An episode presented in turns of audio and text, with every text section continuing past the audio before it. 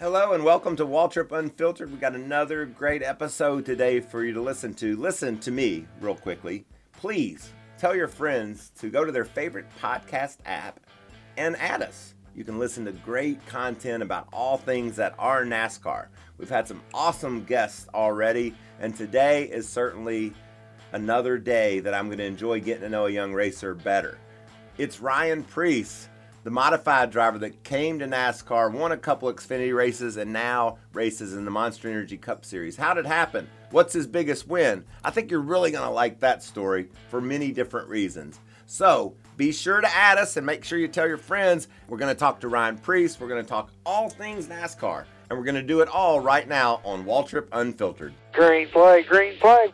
Well, welcome to Waltrip Unfiltered, Ryan Preece. Thank you so much for coming by. Thanks for having me on. Yeah, this is cool. Our plush studios located in Charlotte, North Carolina, here at the Fox Sports headquarters. Got some of my helmets and stuff. Yeah, got some really nice helmets. Got a nice collection. Yeah, that's a Matt Kenseth helmet there. He wrecked me one day at Pocono, and when he autographed it, he wrote on there, uh, "You see the smudge Yeah. on the shield? That's why I wrecked you. I couldn't, Oh, okay. couldn't see real good." That's perfect. So, uh, born in Connecticut and now racing in NASCAR. I love hearing the stories about how that happened, how Mm-hmm. you were able to to race your way to um, to the big leagues. Now you're you're here. It's Mm-hmm. happening, and and I know the story is about short track racing and modifieds. How did it start? Uh, I mean, there's so many different like eh, there's so many different things you could really start it with. Um, I come from a racing family. Uh, my grandfather on my mother's side owned modifieds, and then my father just wanted to race. And when my parents got married, my mom bought him his first race car, street Wow. stock. Yeah, so that's really that's you know there was so much passion on both sides. But um, I raced. Uh, I got in modifieds really young, and basically the real breakthrough uh, that I had was when I started driving for Eric Sanderson in 2011. Uh, he called me at the end of the season, and Mike Stefanik and him were splitting ways, and Mike left uh, with one race to go, and they put me in the car. I we were fastest in practice, qualified on the pole, and dropped a cylinder leading the race. So that's that's really what got me to where I am now. Um, One- race- things. One race was that One big race, of a deal. Big, yeah. I've had a lot of those moments, I guess, and you know now that I look back, but uh, yeah, and that's what it comes down to. I mean, all us racers, we just want that opportunity, and when you get that opportunity, you have to take advantage of it, right? So that was uh, that was kind of like the start of it. So you were 21 thereabout when you when you got that big break. I was 20. I was. It was actually I was turning 21 that weekend. Yeah. Yep. Uh-huh. So it's uh, yeah. You don't have to be really young to get those opportunities. You know what I mean? It, you don't have to be 16. You can be 20, 24, 25. Right. And and the question, a thing that I think is interesting is, it seems that it's trending younger and younger. But you know, when I started, I didn't even get to drive a go kart till I was twelve. Do you remember what age you were when you when you Oh. finally got to drive something? Yeah, I was seven. I mean, Yeah. I, I I've got your typical story of you know I've been racing my entire life. We didn't go on vacations. We didn't really do much of anything other than race. That's that's all we did. My my family sacrificed a lot uh, to do that. So um, so I have pretty much the same story, but at the end of the day, I would say that you don't have to. You don't really have to be 16 years old and signed with someone to, to make it. You know. Yeah. And the, the modified racing up in the Northeast is it's a culture. I mean, it's more than just uh going to the races. It's it's almost like a, a family, but a Yeah. family that you're liable to fight one night and Uh-huh. hug the next, huh? Oh man, I've had those nights too. I mean, I have friends now that you know wanted. There was almost fights five years ago after the races. We all, uh, we have a lot of passion. Very passionate fans, very passionate people that own modifieds and and drivers too. Um, some of the guys that I race there on the Whelen Modified Tour, even on a weekly basis, that that run some of those Connecticut tracks or Long Island tracks or New Hampshire tracks, they aren't slouches. Yeah. You know what I mean? And and you got to be on your A game when it comes to restarts and because otherwise you're going to get caught sleeping and you aren't going to win that race. So that's that's really I would say and guy Bobby Santos, great race car driver, runs midgets, sprint cars, you know everything. And he said he said it to me multiple times. Modified racing is some of the toughest racing that you're gonna you're gonna deal with. Yeah, your wheels are hanging out. There's, Yeah. there's, there's a I want to rip one off. There's a chance if your wheels are hanging off, you're gonna get somebody mad when you mm-hmm. when you dive into a hole. Do you do you recall? I mean, you had to have heroes growing up that were, were modified stars and and really older fellers when you were 20 years old and got your first chance. Do you remember what it felt like to you to to line up next to some of those guys? Uh, yeah, absolutely. So actually, growing up, I, I always loved watching USAC racing. You know what I mean? I love sprint cars. I love watching Dave Steele. Uh, you know, a bunch of those guys. So I actually, I, I just was born in a different part of the country, so that was the easiest route for me to go, and really easy for me to go racing at. You know, because Connecticut, New Hampshire, Pennsylvania, everything was super close. So, um, but then there was a time. so Ted Christopher. Yeah, I was really young, and uh, I was probably 13 years old. the he drove I- for me some. Did he? He drove drove in the Xfinity series for us a little bit. Oh, I didn't know that. Yeah. So, but I remember I was probably uh, maybe he was 11 or 12 years old at the time. We were at New Hampshire Motor Speedway, and I believe he was doing a he was gonna start in a cup race that weekend too. But I hopped in a truck with him and went to uh, there's a I think it was Canaan or, or there was some some short track up there. We went and watched the race. Fast forward three years, he's sticking a Nerf bar to me. You know what I mean? Like, and and you end up racing against those guys, but guys like them, without them actually talking to you or saying or trying to teach you lessons, they're they're doing it on the racetrack. And if you're picking up on those things, you you start to figure it all out, and things start to click as you get older. But um, yeah, lining up against Ted Christopher, you know, I raced Jerry Marquis, Reggie Ruggiero, uh, Jamie Mike Tomaino. Stefanik, Jamie Tomaino, like so many guys um, that I've raced against that, you know, I sit back. I mean, I'm older now, but when I was 18, 19 years old, you really, you know, as you get older, you start to realize, like, man, this is, you know, these guys are a part of history and, and like, they've, they've done so much. So it's, Right. it's pretty cool. What what um who who were your heroes growing up? Like, and it, it seemed like you said you liked USAC, but it, it seems like the perfect path to to, to the Monster Energy Cup Series.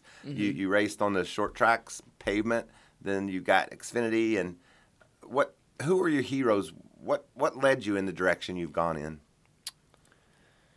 I just loved the race, so I really never chose a path growing up. That was just, I mean, I loved racing and modifieds were the way to go. But my heroes, I mean, Tony Stewart, uh, Mark Martin, Bobby Labonte, um, Those are pretty good Jeff ones. Gordon. Yeah, some really good ones. I, I mean, you know, I, I mean, I jumped around all the time, right? Yeah. So um, Kevin Harvick, you know, all those guys. I, I liked guys like that. So it was, um, those were kind of my heroes, and and it was, uh, I don't know, I never really, never really sat down as a kid and said, I'm gonna, you know, I'm gonna do this, this, and this, and this is how it's gonna be. It was, it was always, you know, I just wanted to win. That's all I wanted to do. I just wanted to race, and you know, as opportunities presented itself, opportunities re- like I started racing a lot more right when I started probably 18 19 years old I went from racing just the Whelen modified tour and maybe a race here and there to I got rides to race weekly uh, at Stafford Thompson uh, full time at Riverhead with a, with a guy named Bill Park who's a legend over there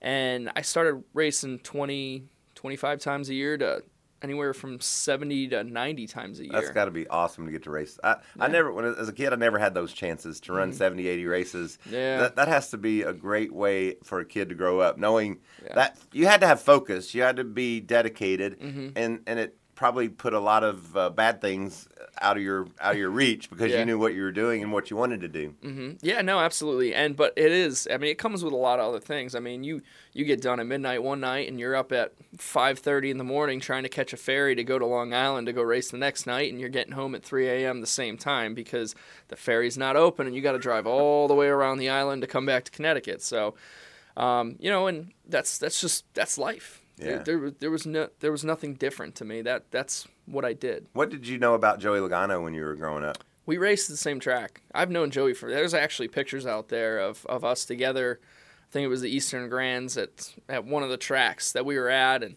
one of our buddies has so many pictures of all of us together. But uh, Joey was always really good. You know what I mean? He just he moved away um, early on. I would say right when I was getting started is kind of when he was moving away and going to Georgia. I think he was going to start running legends and, Uh-huh. and late models. So, but Joey's always been a great guy.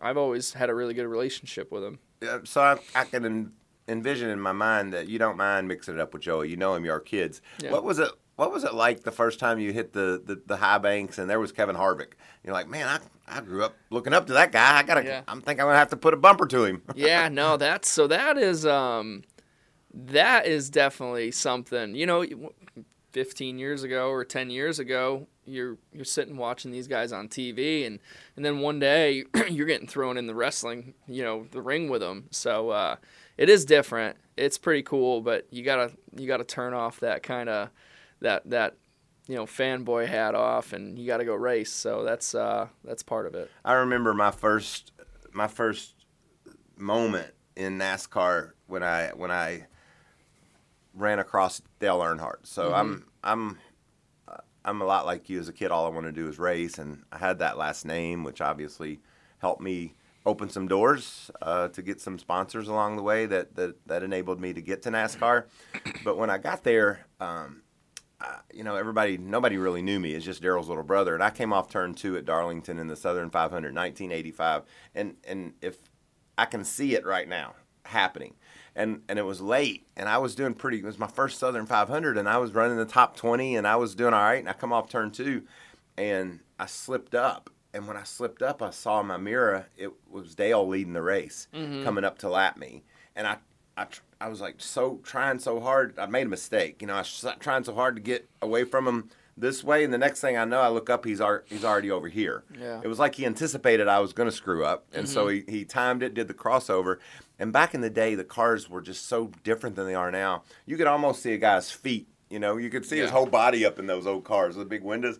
And that finger came out at me, and he pointed at me like that. Yeah. And I was like, oh, I just almost wrecked Dale Earnhardt. Yeah. And but the the finger was I took it as a as a as a way for him to say, get your stuff together. Yeah. You're going to race out here with us. You better have your stuff together. I, I love that moment, yeah. and and uh, it was a moment that almost thought, you know, wow, that was cool. He's he res- he respected me. He wanted he wanted to help me out. I, I like that, and I just wondered if you when you when you you came here uh, in 16, right, to run some Xfinity Yep. how how many times did did you think how many times did you have to say to yourself all right this is the big stage i got to make sure i know what i'm doing or or was it just another race to you It's just another race, to be honest with you. But it's funny going back to what you're talking about. Uh, guys, you know, from what I've heard, everybody always used to talk about guys faking with their hands and all this stuff, and it's like. I look in my mirror and I think to myself, how did they do? Who who could be able to see that, Yeah. man? Do my eyes not see as good as theirs or something? But so that's always something I've wondered about is being able to see in your mirror and actually see the guy's eyes, right? So look, look at that helmet that that country time helmet that's from my rookie year in 88 Yeah. so that just tells you how wildly different things were then Yeah. and and another thing not i'm telling you it it, it happened and and i saw it i'm running at dover Uh-huh. and it's a 500 lapper and i mean your seat is basically like riding on a paint can back then and it's hot as hell and i'm i, I needed i needed forearms i Mm-hmm. was fighting that car so hard i only had two earnhardt laps me he's sitting just like this. Yeah. Mm-hmm. He's got his right hand on the roll bar, holding himself up, leading the race. Yeah. And and it was the the memories, and you can look at on YouTube of of how you could see this whole guy in that car. It's just so different now. Yeah, no, absolutely. It's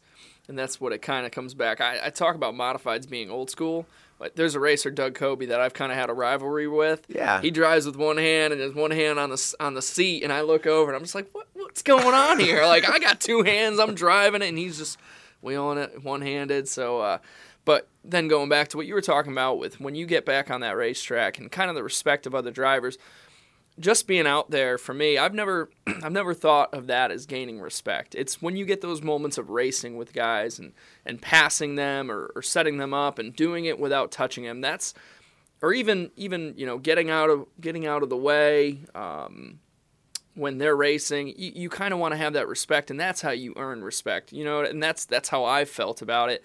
But I've also had points where you know Ted Christopher to be one, him and I went at it quite a bit um, where they teach you lessons. Yes. Uh, I remember I uh, there was a big twenty five thousand dollar to win show at Thompson back in 2000, 2011 or two thousand twelve. I think it was two thousand eleven. We had a really fast car.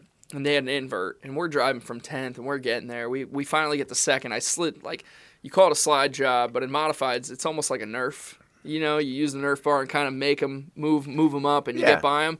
Well, that next corner, he he went into the corner and used the bumper right on me and moved me right out of the way, and I dropped about twelve spots. So it was like, you aren't gonna pass me like that, and and he made sure that I wasn't gonna do that. So. uh and that was one of those lessons like you can't you can't just do this. You can't bully your way through sometimes. Yeah, Yeah. You gotta you gotta respect Yeah. Mm-hmm. racers, and, and I know that's how you were raised. I've I've listened to you say all the time, you know, not not to put a bumper on them, just to get the, make the move. That's that's rewarding when you set up a guy and, and pull it off cleanly like that. Yeah, and I try to do the same thing. I mean, I get irritated when when I get when I go back to the modifieds and and I get somebody who's just you know they're all over my bumper, hitting me coming to a start, or you know even even when we're green, they catch me and run me down instead of trying to set me up. They'll they'll just whack you in the middle of the corner. It's like okay, I'm gonna teach you a lesson here, and hopefully you figure it out.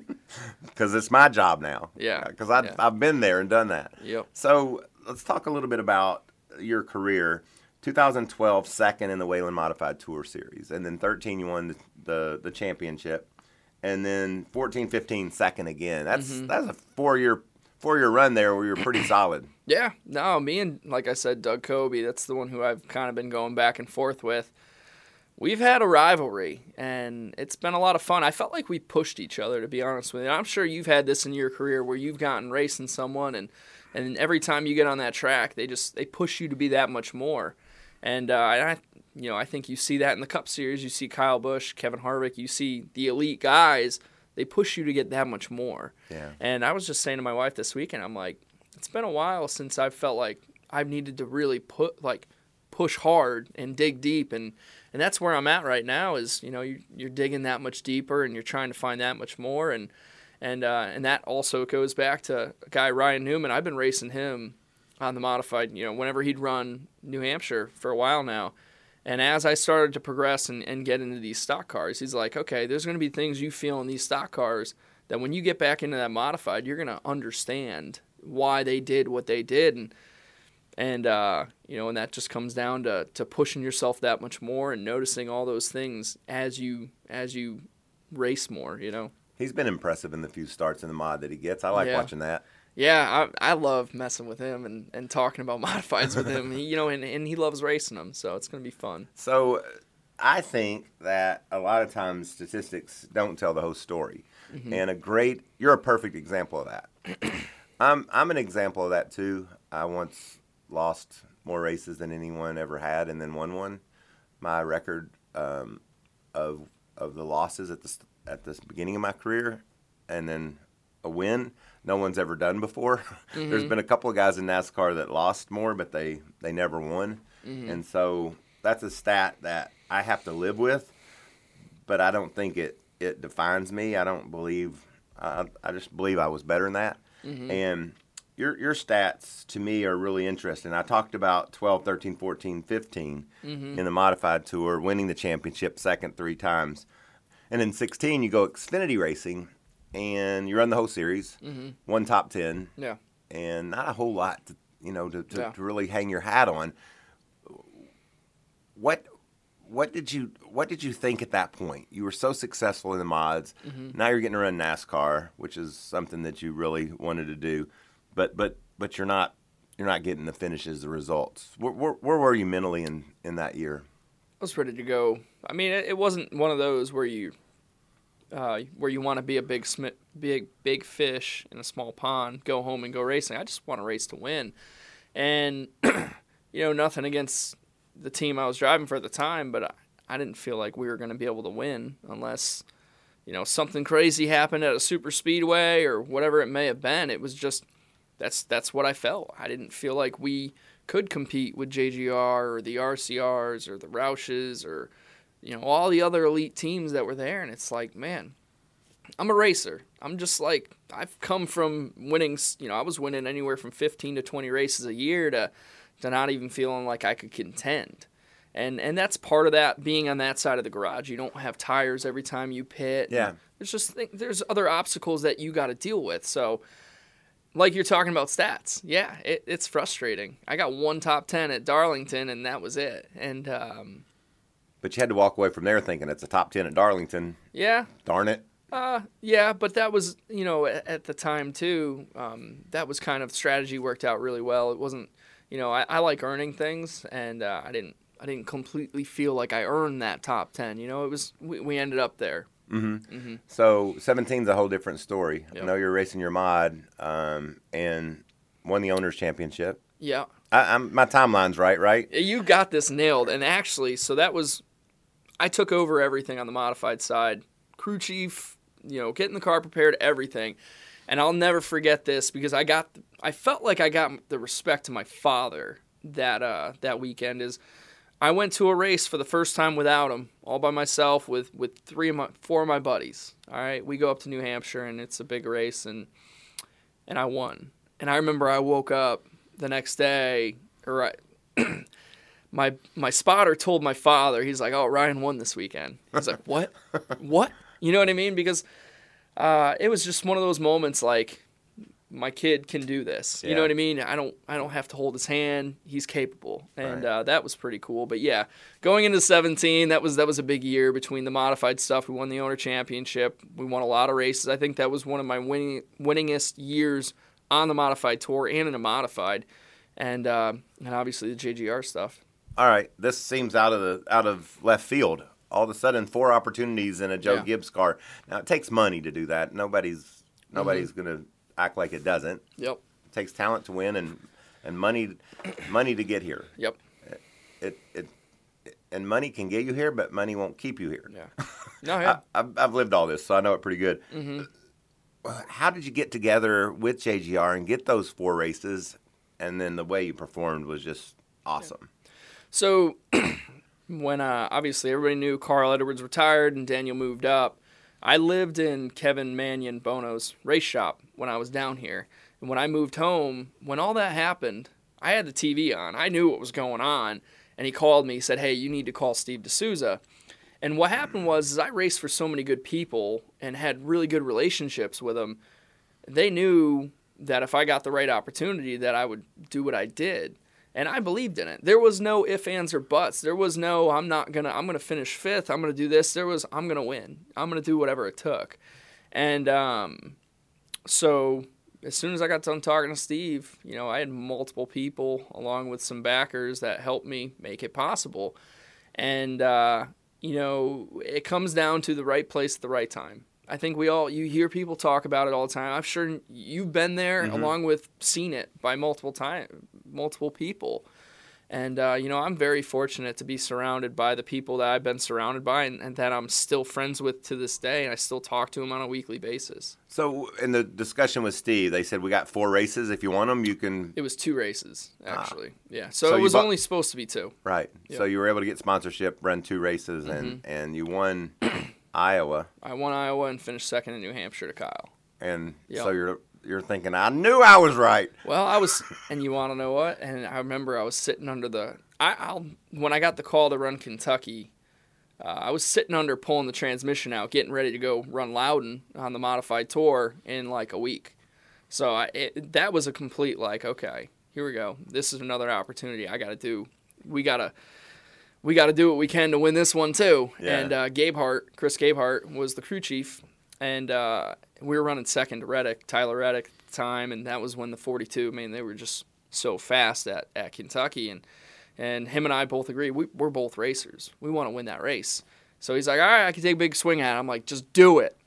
All right, well we do that, and we're fin- we're running second. I mean, I am looser than Steve Kinser, you know, out there. So we uh, we definitely did what we needed. You know, we tried to do what we thought we needed to do, and we ended up fourth that race. But uh, I had a lot of fun with those guys for It's- sure. It was so cool to see you come on the scene and, and know that everything that had gone into it, and then you get the results. So you know you get the, the, the accomplishments of having having the success, and uh, then it led to where you are today, Mm-hmm. and and where you are today, I think is interesting because you've been here before. You're in a team. You're with a team that's that's awesome. I love Tad and Jodi.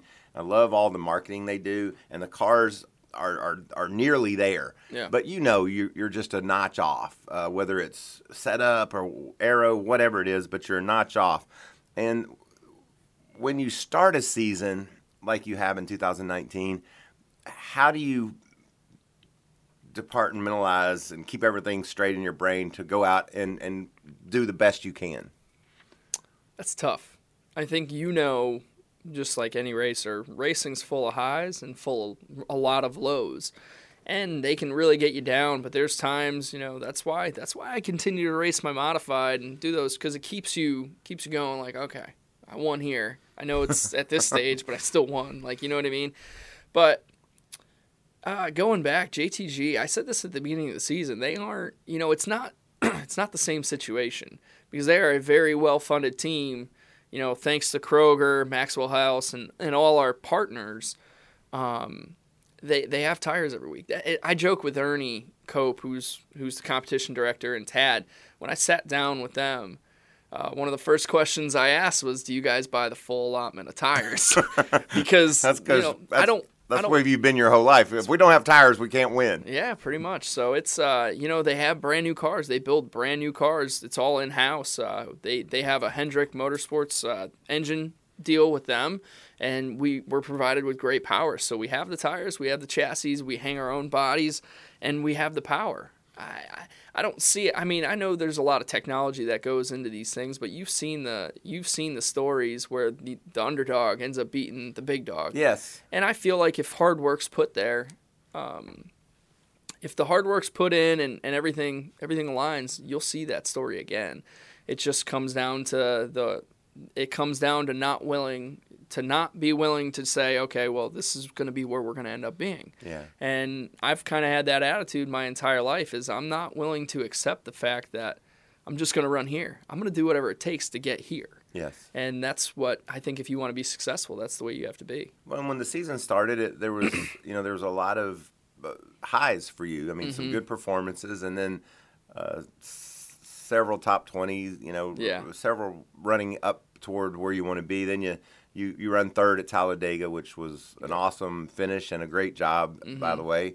But since then, it just doesn't seem like things are working out as well. And as a driver that's a winner, and you talk about having all the parts and pieces, uh, do do you try to immerse yourself more in the team and go to the shop and say what do how do I help what can I do or or do you let let the um, let the smart people handle all that how's that work for you I think that's a fine line. I think you you have to stay involved um, to understand kind of what direction that you're heading, but at the same time, there's people that are hired to do what they're doing for a reason. They're smart, right? So um, it, it's kind of one of those things where we're going through a we're going through a little bit of a rough period, I would say, um, but I have confidence in everybody around me to to help dig us climb out of that hole, right? You know. Um, I think we were we were ahead of Daniel in the rookie points by by a good margin. He's kind of surpassed us and passed. So, but we got a whole second half of the season. We kind of kind of got to regroup, and we got a teammate. You know, Chris. He's great to work with. He's a great guy, and you know, just kind of lean on him a lot and and uh, move forward and try to get some good results. yeah you talked about your friend Daniel you want a you want a bright spot here and here and there every now and then and you were in California on the road course racing your buddy Daniel Yep. Yeah. Daniel and I, we've actually so I, I Daniel's a great guy and he's a great racer and we've we've met each other along the way. He actually raced on the modified tour at one point too. So like at certain points in our career, we've kind of like came back together and raced each other, and then we split apart. You know, our paths have crossed so many different times. what a great guy though Yeah. I mean I, I love him Mm-hmm. Yeah, he's awesome. He's always been great to me. Yeah. Well, and and that brings me to, to the point of uh, bringing up the K and N race in California. Uh, Daniel sent out a tweet um, that basically said Ryan didn't jump, I just didn't go. Yeah. That that's that's pretty cool that he would do that, but but it also kind of makes me mad that that you didn't win that race. Yeah. I I, mean- mean, it's, so it's like I said.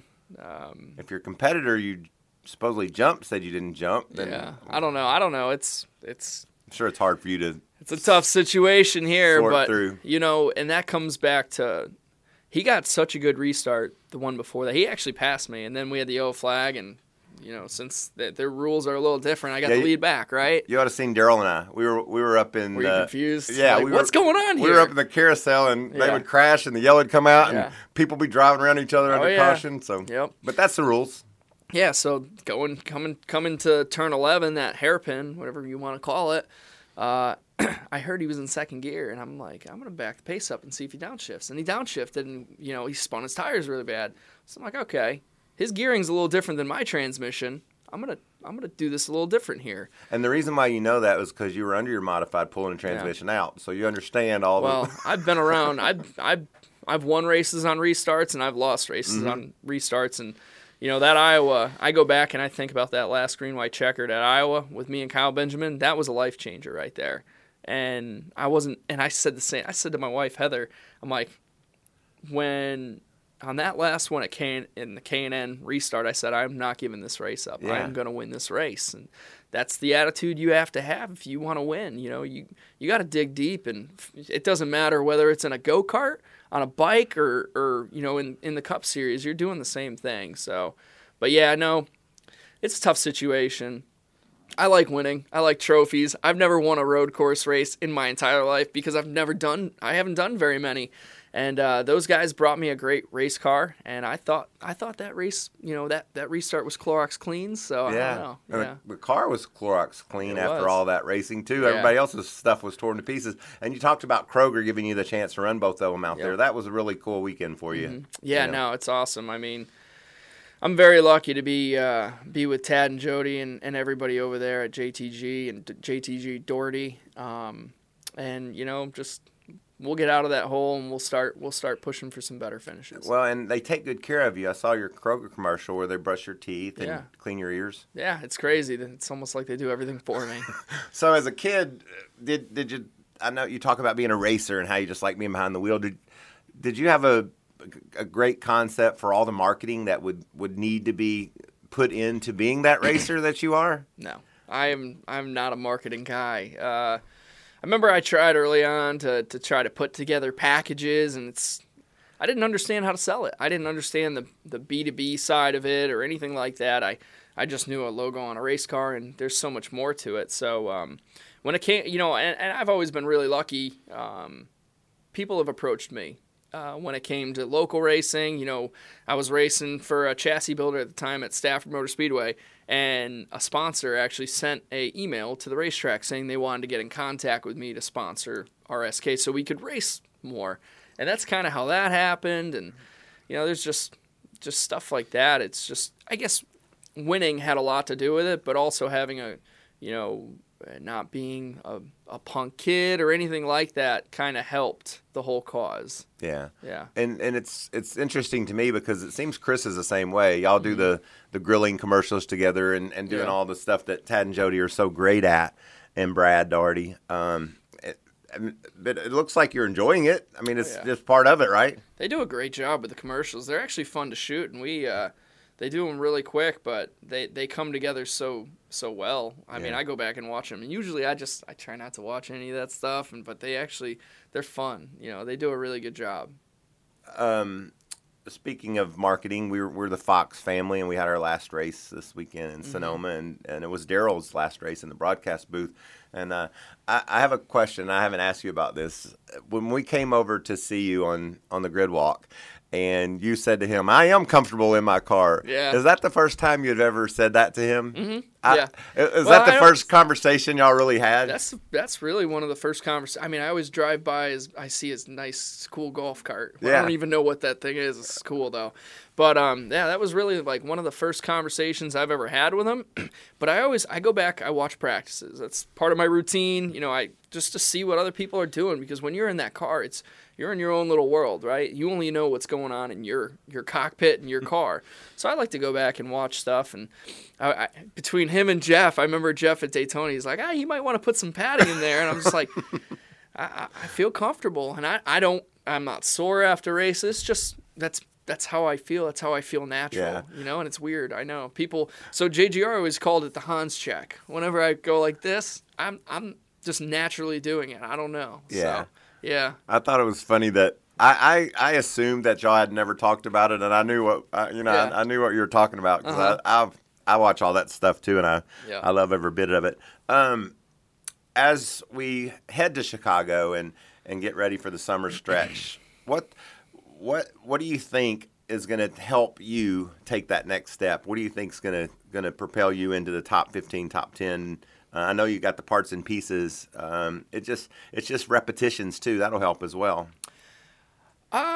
You know, with with the package the way it is, it's it's kind of similar to go kart racing in a way, but you, you got to be wide open, right, and and not scrubbing speed. And there's so many different ways to to get these cars to do what you want to do. I mean, you can bump stop, you can coil bind, you can you can pretty much do anything. I mean, it's just really what's gonna feel, what's gonna keep your best aero platform for when you lose that downforce and.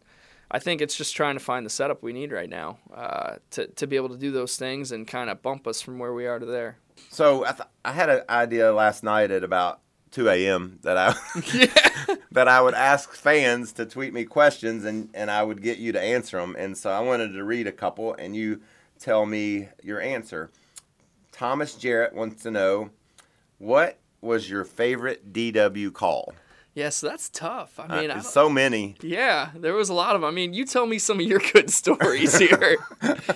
Well, um, my favorite one was when you know I won Daytona, and he said, "You got it, Mikey." But unfortunately, that that day turned That's right, crappy. yeah. Mm-hmm. But that was a great moment in time, if you will. Um, I got another question from a NHL fan. Do you enjoy running Riverhead? And did you ever look up to Steve Park since y'all took the same route to NASCAR? So when I was younger, he took off, and I knew he raced modifieds. I do love ru- running Riverhead. That's actually it's a quarter mile bull ring. It's like the Bowman Gray of the Northeast, right? So, um, but Steve Parks. So I still, and I was telling you a little bit about this. He he has a shop down here, and I break my phone a lot because I drop it on the ground or it falls out of my pocket under the car.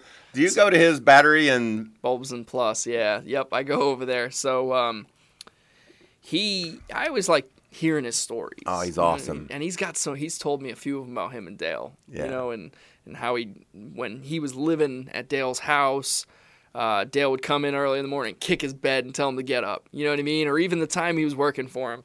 But um, you know, maybe one day you'll have to have him on or, or whatever. But um, no doubt he's on the list. And and he's he's awesome. I got a refreshing Steve Park uh, visit a couple weeks ago. He we saw each other down in Charlotte, and it was fun catching up.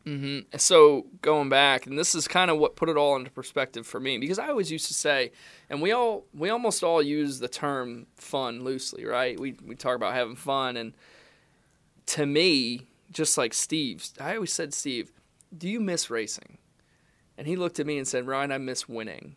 And to me that really hit home. I'm like you know what? That makes sense. Like that's that's what i love doing that's that's how i have fun is winning so uh that was my Steve Park story. That's what made me really realize a lot of things about me, my love of racing, but how competitive I really am.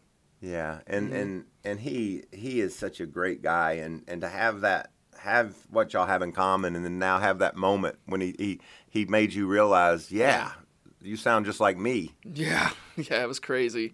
Yeah, it was like a you know it clicked. So What what what was your biggest? What has been your biggest win? Single win so far in your career? Was it Iowa? Was it Bristol? Well, was it that's the tough part. the Like, Spring Sizzler? Like I, Yeah. I, I like all those races. there there is a lot of races, so I, I categorize them. They're all different. They all have different meanings. Yeah. Iowa was a huge moment for me because that's what got me to where I am. That's that that and Bristol. Bristol was what solidified it. Uh, that New Hampshire race I told you about, where I earned the respect of my father. That was a, that was one of the biggest wins for me emotionally.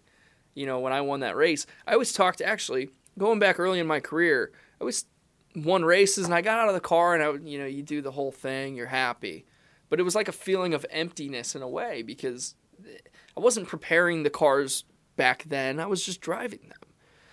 And when I put all that work into that car and I went and I won that race, it was like, man, all this hard work, it paid off. And that's that's where all the emotion came in and that's where it was like, okay, from then on out, it was, you know, every race had so much more meaning to it.